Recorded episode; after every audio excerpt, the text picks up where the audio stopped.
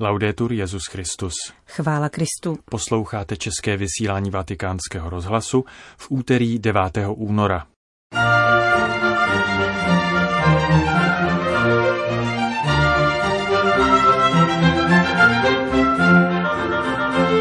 Dokument o situaci starých lidí po pandemii dnes zveřejnila Papežská akademie pro život. Vatikán představil program papežské cesty do Iráku. Papež František se připojí apoštolským listem k dantovským oslavám. Dnes vás pořadem provázejí Johana Bronková a Petr Vacík.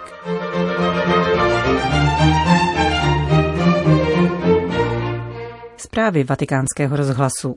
Vatikán. Stáří naše budoucnost. Situace starých lidí po pandemii.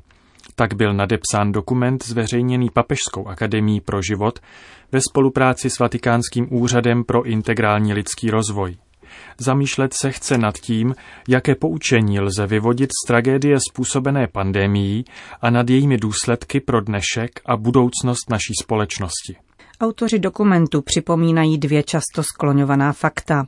Pandemie poukázala na vzájemnou propojenost a závislost celého lidstva na jedné straně a na silné nerovnosti na straně druhé. Spolu s papežem Františkem vybízejí k novému promyšlení rozvojového vzorce pro celou naší planetu. Během první pandemické vlny došlo ke značné části úmrtí na COVID-19 v institucích pro staré lidi, na místech, které by měly chránit nejkřehčí část společnosti – kde si však smrt vyžádala neúměrně větší počet obětí ve srovnání s rodinným prostředím. To, k čemu došlo během pandemie COVID-19, nedovoluje, abychom záležitost odbyli hledáním obětních kozlů, jednotlivých vyníků, ani na druhé straně zborovou sebeobranou těch, kdo dosáhli skvělých výsledků a předešli nákaze v pečovatelských domech.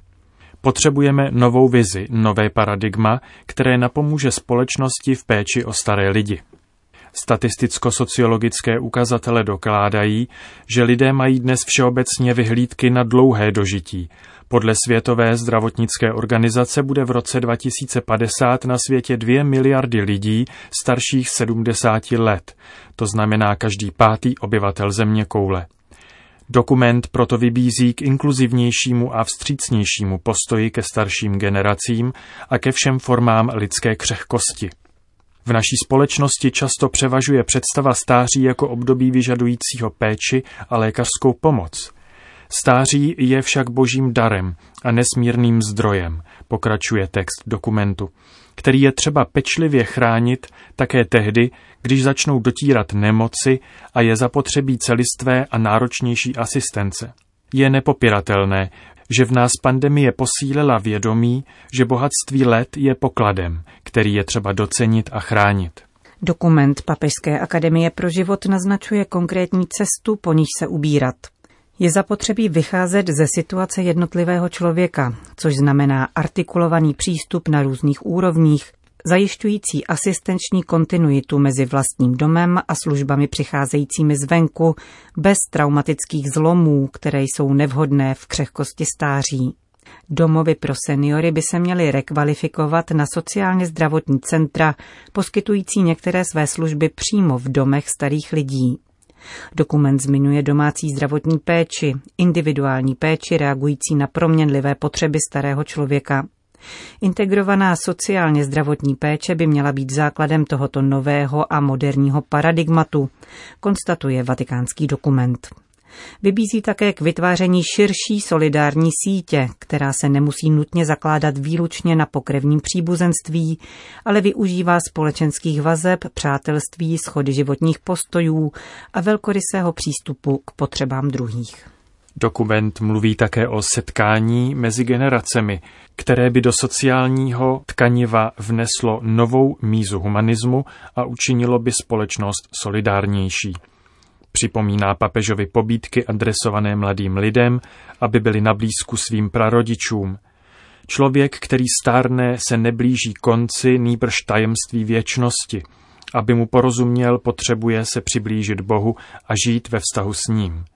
Péče o spiritualitu starých lidí, o jejich potřebu blízkosti s Kristem a sdílení víry je úkolem činné lásky církve.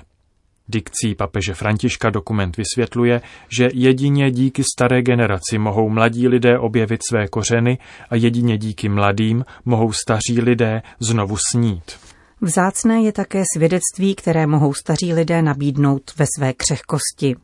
Můžeme je číst jako jakési magisterium učení života, dodávají autoři dokumentu.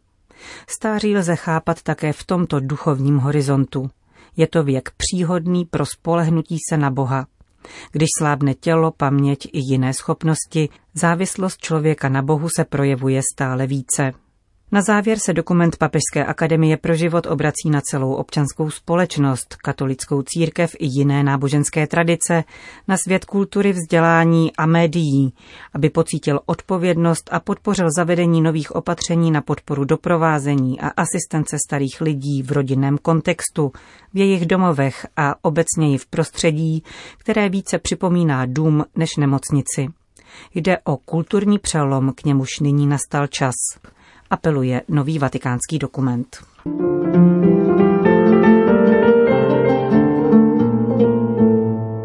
Vatikán. Papež František zaslal video poselství k sedmému Mezinárodnímu dni modliteb za oběti obchodu s lidmi, který se letos zaměřil na utváření ekonomiky potírající tento zločin. Hospodářství bez obchodu s lidmi se zakládá na péči, odvaze a pravidlech trhu, která upřednostňují spravedlnost, zdůrazňuje papež. V úvodu poselství František upozorňuje na důležitost modlitby, doprovázené konkrétními gesty, která umožňují sociální emancipaci. Cílem je, aby se každý zotročovaný člověk opětovně stal svobodným protagonistou svého života a aktivně se podílel na budování společného dobra. Je zapotřebí se modlit, abychom podpořili oběti obchodu s lidmi i ty, kteří provázejí proces jejich sociální integrace. Je potřeba se modlit, abychom se naučili lidsky a směle přistupovat k těmto obětem poznamenaným bolestí a zoufalstvím a udržovali v nich živou naději. Modlitba je nezbytná k tomu, abychom se stávali hlídkami schopnými rozlišovat a volit dobro. Modlitba se dotýká srdce a podněcuje ke konkrétním odvážným činům, které na sebe dokážou brát riziko a důvěřovat v boží moc. Papež poté odkázal ke své promluvě na konferenci Františkova ekonomika a rozšířil ji o tři body. Hospodářství, vyzdvihující vzájemnou péči, se zakládá na solidaritě a odvaze. Obchodování s lidmi nachází úrodnou půdu v neoliberálním kapitalismu a deregulaci trhů zaměřených na maximalizaci zisku bez etických, sociálních a ekologických omezení. Je nutná odvaha k trpělivému budování a plánování, které nehledí výlučně na krátkodobý prospěch, nýbrž na dlouhodobé výsledky a především na lidi. Obchodování s lidmi se daří zejména v krizových časech, uzavřel František, a proto je třeba posilovat takovou ekonomiku, která by na krizi nereagovala krátkozrace, nýbrž trvalým a solidním způsobem. Vatikán. Svatý stolec zveřejnil oficiální program a logo apoštolské cesty do Iráku, která by se v závislosti na vývoji koronavirové pandemie měla uskutečnit ve dnech 5. až 8. března. Papež František mimo jiné navštíví posvátné šítské město Nadžaf a setká se s nejvyšší duchovní autoritou iráckých šítů, ajatoláhem Alím al-Sistánem, což je jasný krok k dialogu s touto muslimskou menšinou. Pouť míru a bratrství. Tak Františkovu nadcházející cestu již ode dne jejího ohlášení nazval bagdátský chaldejský patriarcha kardinál Louis Sako. Právě irácký primas usiloval o návštěvu Nadžafu, šítského centra vzdělanosti spolu s iráckým komem. František bude prvním papežem, který vstoupí na iráckou půdu, a podle spekulací tisku by etapa v Nadžafu mohla přinést podpis obdobného dokumentu, jakým byla Abúdábská deklarace o lidském bratrství, signovaná před dvěma lety spolu s nejvyšším představitelem sunnického islámu, imámem Al-Taibem. Odlet do Iráku se plánuje na pátek 5. března dopoledne. Na letišti hlavního města bude vatikánskou delegaci očekávat irácký premiér Mustafa Kazimi. Oficiální přivítání se uskuteční v bagdátském prezidentském paláci, kde po soukromém rozhovoru s prezidentem Barhamem Sálihem papež vystoupí s úvodní promluvou před státními představiteli, diplomatickým sborem a občanskou společností. V závěru prvního dne návštěvy se papež v syrsko-katolické katedrále Pany Marie, Matky Spásy, setká s biskupy, kněžími, řeholníky a řeholnicemi, seminaristy a katechety. Následujícího dne, v sobotu 6. března, se papež nejprve odebere do Nadžafu k již zmíněné schůzce s velkoajatoláhem Al-Sistáním a poté odletí do Násirie, od níž je zhruba 25 kilometrů vzdáleno archeologické naleziště na místě někdejšího sumerského Uru, začátku Abrahamovy pouti. Zde bude na programu mezináboženské setkání s papežovou promluvou. Intenzivní program uzavře po návratu do Bagdádu mše svatá v tamní chaldejské katedrále svatého Josefa.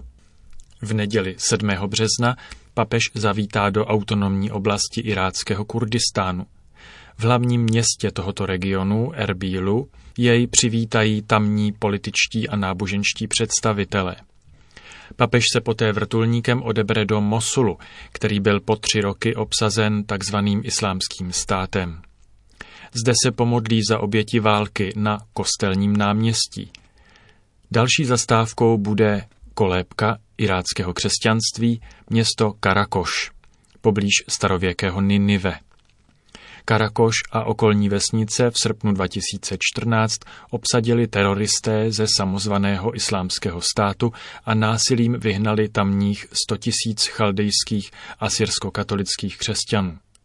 Papež se s místním křesťanským společenstvím pomodlí modlitbu Anděl Páně. Nedělní liturgii pak bude slavit na Erbílském stadionu, odkud se vrátí opět do Bagdádu. Na pondělí 8. března se po oficiálním rozloučení plánuje odlet do Říma. Dodejme, že moto apoštolské cesty do Iráku zní Všichni jste bratři. Tento verš z Matoušova Evangelia souzní rovněž s nedávnou františkovou encyklikou Fratelli Tutti a doprovodné logo jej uvádí v trojí jazykové verzi arabsky, kurdsky a chaldejsky. Logo zobrazuje papeže, který zdraví hostitelskou zemi, její symboly, palmu a řeky Eufrat a Tigris a bílou holubici s olivovou ratolestí, která přelétá nad vlajkami svatého stolce a Irácké republiky. Itálie. Prvním papežem, který podepsal magisteriální text o Dantu Aligierim, byl Benedikt XV. v encyklice In Preclara Sumorum ze 30. dubna 1921, tedy v roce 600. výročí básníkova úmrtí. Přesně o sto let později se papež František připojí apoštolským listem k letošnímu dantovskému jubileu. V jehož rámci si Itálie připomíná sedm století od Alighieriho skonu v Raveně.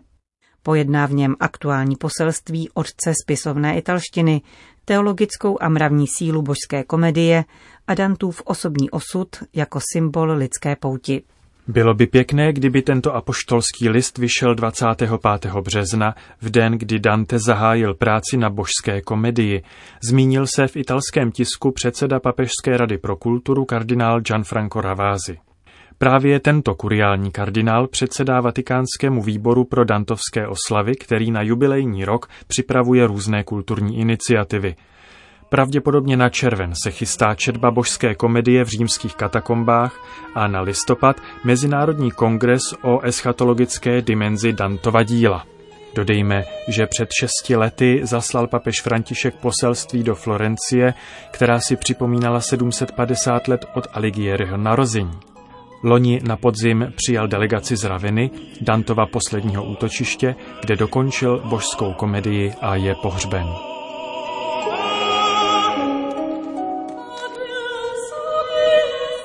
Končíme české vysílání vatikánského rozhlasu. Chvála Kristu. Laudetur Jezus Christus. thank you